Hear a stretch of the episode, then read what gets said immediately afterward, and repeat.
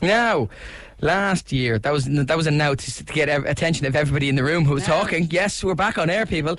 Uh, last year, RTE released an online TV show hosted by Yvonne Tiernan, and now the series proved so popular that they've edited the best bits into a one-off special. The Couch is on tonight on RTE One at ten fifteen, and its host Yvonne Tiernan is with us now. Hello. Hello. So, uh, if, if nobody, uh, if somebody didn't see this show, um, you said nobody. yeah, I was going to say if saw it. nobody had seen this show, and then I backed out of that sentence That's all right. to compliment you. But obviously, lots of people did see this because it's now on RTE One. Yes. So if anybody didn't see this show, describe what it was about because it wasn't exactly your typical chat show. It was done around themes. Yeah, now in uh, I sat down with each guest for about two hours, so it was women really going for it, Yeah. and uh, that sounds great. Loads of people are watching it. yeah. Women going for it on Don't the type in women really going for it on a couch. Yeah. Uh, you know, it was like they were proper conversations. Very, some of them really got quite deep, and then lots of messing and laughing and crack, and you know, And of course, the longer you talk to somebody, the more comfortable they get with you, and then the more they tell you. the more they tell you. Yeah. Very cunning plan. Yes. Well, I, most of it was me talking. Probably about an hour and a half was me Right. talking. So they cut you out, and then they had half the an hour left. editing was shocking. Took weeks, like trying to get me out of it. Um, and then what we tried to do when we put the series out, because it was the first ever online series for for RT, we tried to put them into some kind of groups, and so there were themes that came up. I suppose they were ones that I was interested in um, at that particular time. So there's lots of stuff about motherhood, having small kids. And lots of those women, their kids are grown up. So I wanted to know what's it like when What they go off drinking tracks, and don't yeah. come home at night, or Right. you know, um, parents passing on. You know, ha- the first half of the series, my father was very ill, and I think part of it was me wanting to know how do you prepare yourself for that. So, in the second part of the series, he had passed away. So, when I was filming, so that was a big thing for me. But it's not all very sad stuff. There's lots of crack too. And did you did you find out that you did learn things from yeah, from I really it? did. Yeah, I really did. Stuff I still think about, um, and I think hopefully everybody will take something different out of it. But for me, it would have that would be a big thing for me about um, how to cope with losing a parent. So. Um, and, and what their experiences were. And everybody's experience is different, but there might be just one se- something someone says. And I think the thing about it is, I think what's great about women talking particularly, and we all have women in our lives, our go-to women, and uh, they all kind of fit different categories. So if it's man trouble, you ring one woman, and if it's Right, yeah. you know Yeah. I can't fit into my trousers, you ring the one that exercises for advice or wh- whatever it is. But I think the reason that it works, and I think the reason that people like it is because you see yourself in it. You know, I'm not like a TV presenter or you know uh, have any great answers. I was there because I wanted to find out stuff from these women. So you're playing the every woman sort of thing because I everybody think- co- has these problems they want to cope with. Yeah, and all the women who have seen some of it say to me, "God, that that's me. That part, you know, that's me." Or you know, it, it kind of it's it's the way women talk to each other. I think every day. You know. That's quite hard to capture on television, though, isn't it? Yes, but we did. But And you you'll see that when you watch 'cause for two at hours- yeah, for two 10:15. We captured it perfectly. Wow, you're. I represent all women and all conversations that you- were ever I had. thought, yeah, she's going to go off now. She's going to talk about the in-depth things that resonated with her, and then I saw the agent just click back in, and it's on back on at ten fifteen as well.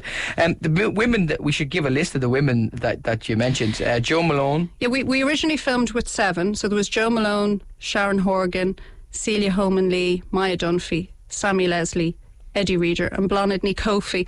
But for tonight, to try and we couldn't fit all seven into a 40 minute special. So Yeah. there's just four Jo, Sharon, Celia, and Maia to kind of kick it off. And hopefully now, RT will do more of them. We'll show the others. And there's loads of women out there want to ask stuff about. and uh, were you involved in picking the best bits of the show as well, and, and narrowing it down from from the full series? Yeah, I have to say, um, uh, I think that Anna Rogers, our director, and David Power, our producer, would have been better at that. And our editors, John and Jim, did a great job because there was 14 hours of women Yeah. talking. So. Um, you know, it's ver- it was very hard for me to be objective. There were times where I found some of the stuff that I was talking about that was quite personal, a bit uncomfortable to watch. Or, Right. but I kind of let them, as much as possible, decide what went in and, and, and what worked. So You, you were too close to it at that point, really. A I little bit too suppose. close, It's- yes. Yeah, it's for other people to do. And did you bring any of your psychological tools to bear in this? Because you're Uh, we all have psychological tools. I know, but you're doing it uh, no, as I a course, weren't no, you? you see, uh, sometimes I think that comes out as if I'm some qualified psychotherapist. I did one year with the Open University of Psychology.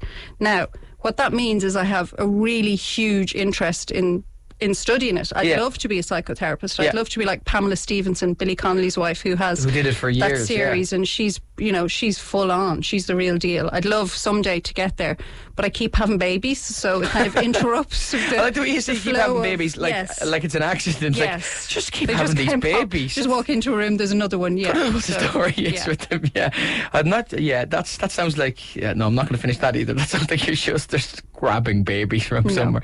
Um, uh, I saw that Eddie Reader is in this, and I'm glad that she is in it because you are a muso. I knew you were a muso, but I didn't realize how much Muso, of wow, that's the nicest were. thing anyone's called me for a very long time. Really? Yeah, I'm not really. I But you worked in the factory, like. I worked in the factory. That's pretty magical. Yeah. That's kind of like being uh, in New York when you know they, they were all down in that. What's that? Cool? See, I, am not cool. I don't even know the name Okay. of the cool place where everybody hung out. But Right. in for Ireland, the factory that was the place to be at that time, and I happened to be working there at that time.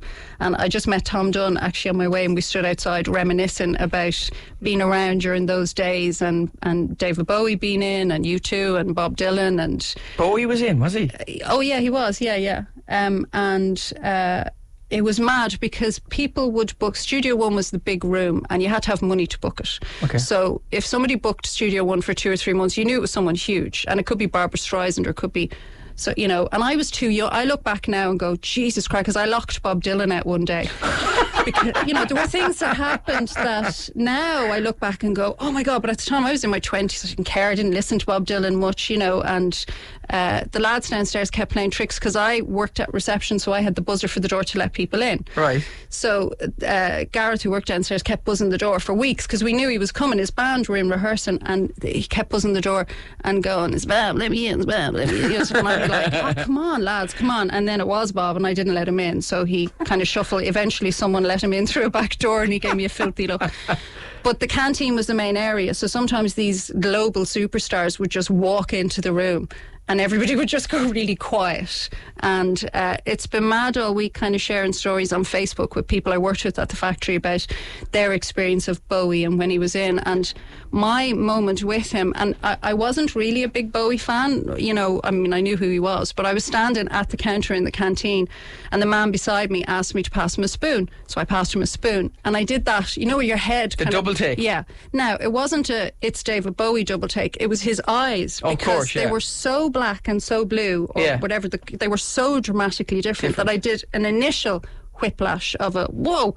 And then my brain did a it's David Bowie. so I must have done two, like two big wobble heads, and he just stood there and look, watched my brain process the information, smiling, Yeah. and said thank you, and took the spoon and went about his way. But he was there, and I shared the office with Ivan and Tom, who had the recording studio. So he was like there every day for three months, you know, in his band, and they were really nice. And when they left, he gave me a big present of a, a giant life-size poster of Earthling. Uh, signed by him, and it was stolen. A couple of weeks later, I came in, it was Oh, no. gone. Yeah, That's really yeah. cool. But they were really great, and they did this private gig for a couple of hundred people, and I You got to bring do a lot of those, all right, yeah. he did, yeah. And the the really lovely thing for me then, because my best friend at the time, Grania, and her husband Andrew were massive Bowie fans. And I got to bring them in and to watch their faces, like they were, ju- you know, standing in front of the stage and watch him do all his hits. That was amazing. But he was great. Yeah, it was a very special time. And I was coming up on the train this morning. I was listening to Blackstar, you know, because everybody is talking about it, and and I wanted to listen to it. And it's such an incredible, even like as someone who's not a Bowie fan, and part of it as well is I was saying this to Tom this morning the fact that that's what music is for because you know my dad who passed away had had a stroke so he couldn't really even talk and he couldn't express when he was dying how he felt and then you listen to Dollar Days or Lazarus or something you know on on this album and he just does it he does it and you can feel it and it's astounding so you know that was my train ride up to Wow, sounds like an epic from Galway this morning. Yeah, Will you stay with us yeah. over the break? I'd stay for a week. I'm a chatterbox. So. Eh, excellent. Well, we'll continue talking off air and then back on air. The Anton Savage Show on Today FM. And Yvonne Tiernan has stuck with us. Uh, her show, the uh, the Couch, is on tonight on RT1 at uh, ten fifteen. Make sure you tune in for that. Yes, please. It's the best bits, basically, of the web series over the last uh, six, the last And six some unseen episodes. footage. So Oh, really? For anyone who's There's watched extras it, as well? yeah, yeah, there is, yeah. Okay, I didn't mention that. That's good Yeah. to know. You're also in a band yourself. I am the Blackberries in Galway. Yes, What- Americana, groovy country. And who you're playing with the Henry Girl or Henry we are Girls? next when? Wednesday night in Monroe's in Galway. So go to monroes.ie to get your tickets. And this is a great musical legacy. This band, who's who has been in it in the past, Pearse Doherty of the Saw Doctors. Yes. Derek Murray of the Stunning. and now They're too busy and they're on the son is in it, my other he? half. Yeah, Ben Murray and Paul McDonough and Ailish Flaherty and Maureen Fahy and Yvonne Fahy as well of um, uh, the wonderful Fahy family in Galway. So it's great fiddles and country and we do a great country version of Highway to the Danger Zone. So that's Really? worth coming to see. Yeah. I think that's yeah, that's worth coming to see alone. Yeah. You, you guys, you really know how to sell it. So go and see that. That's on Wednesday in uh, in Galway, and uh, look out for the couch, which is on uh, ten fifteen on RT One tonight.